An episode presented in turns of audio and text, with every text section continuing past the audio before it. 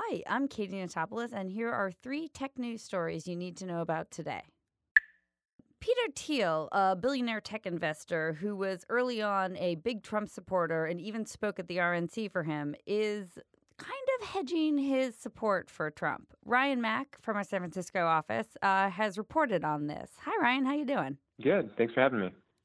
So, tell me a little bit about who Peter Thiel is.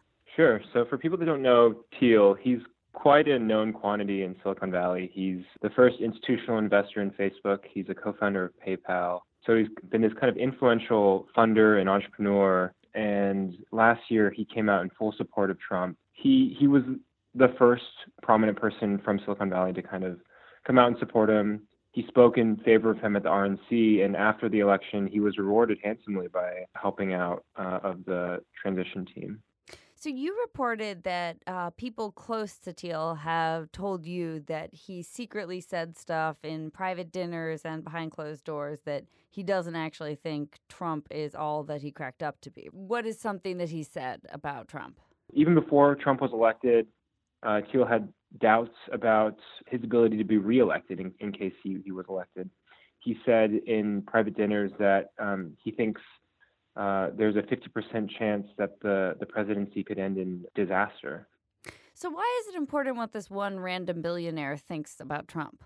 I think it's because, first of all, you have to see Thiel as one of the few people to kind of crack Trump's inner circle. I mean, and in that inner circle, the most highly valued trait is loyalty. And if you have this Trump supporter uh, who's full on on the Trump train, kind of now backing off it kind of shows the kind of internal cracks in the administration in the White House. You might say he's not tealing it. I guess his support is petering out. Thank you so much. Thanks. There's a rumor that there may be an Apple Watch that you don't have to have an iPhone to work. Currently, the Apple Watch has to be sort of tethered to an iPhone. It only works uh, over Bluetooth. But there is a rumor floating around, reported first by Bloomberg, that there could be a cellular version of the watch, which means that you could have just the watch and not have to have it with an iPhone. We don't know for sure if it's going to happen, but if it does, one of the cool features would be that you could have an Android phone if that's what you prefer and still have all the features of the Apple Watch. I personally have an Apple Watch. I've grown to like it. I was skeptical at first, but you know what? Once you realize the limitations for what it does, it's just a handy notifications thing on your wrist. And it even tells the time. So here's a story that will really make you feel old. I apologize in advance. This weekend on Twitter, a young man uh, who goes by the handle OGGkin, Ogkin, I don't know.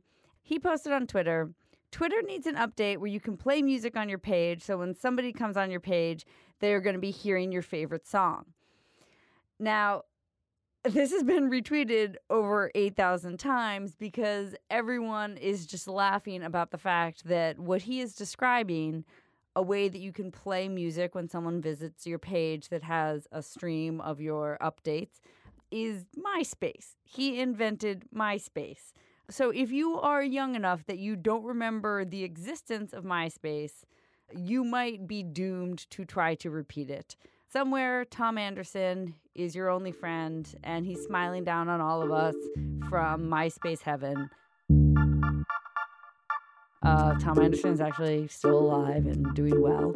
But, you know, let's just all remember there's always somebody younger than us out there, no matter how young we feel these days.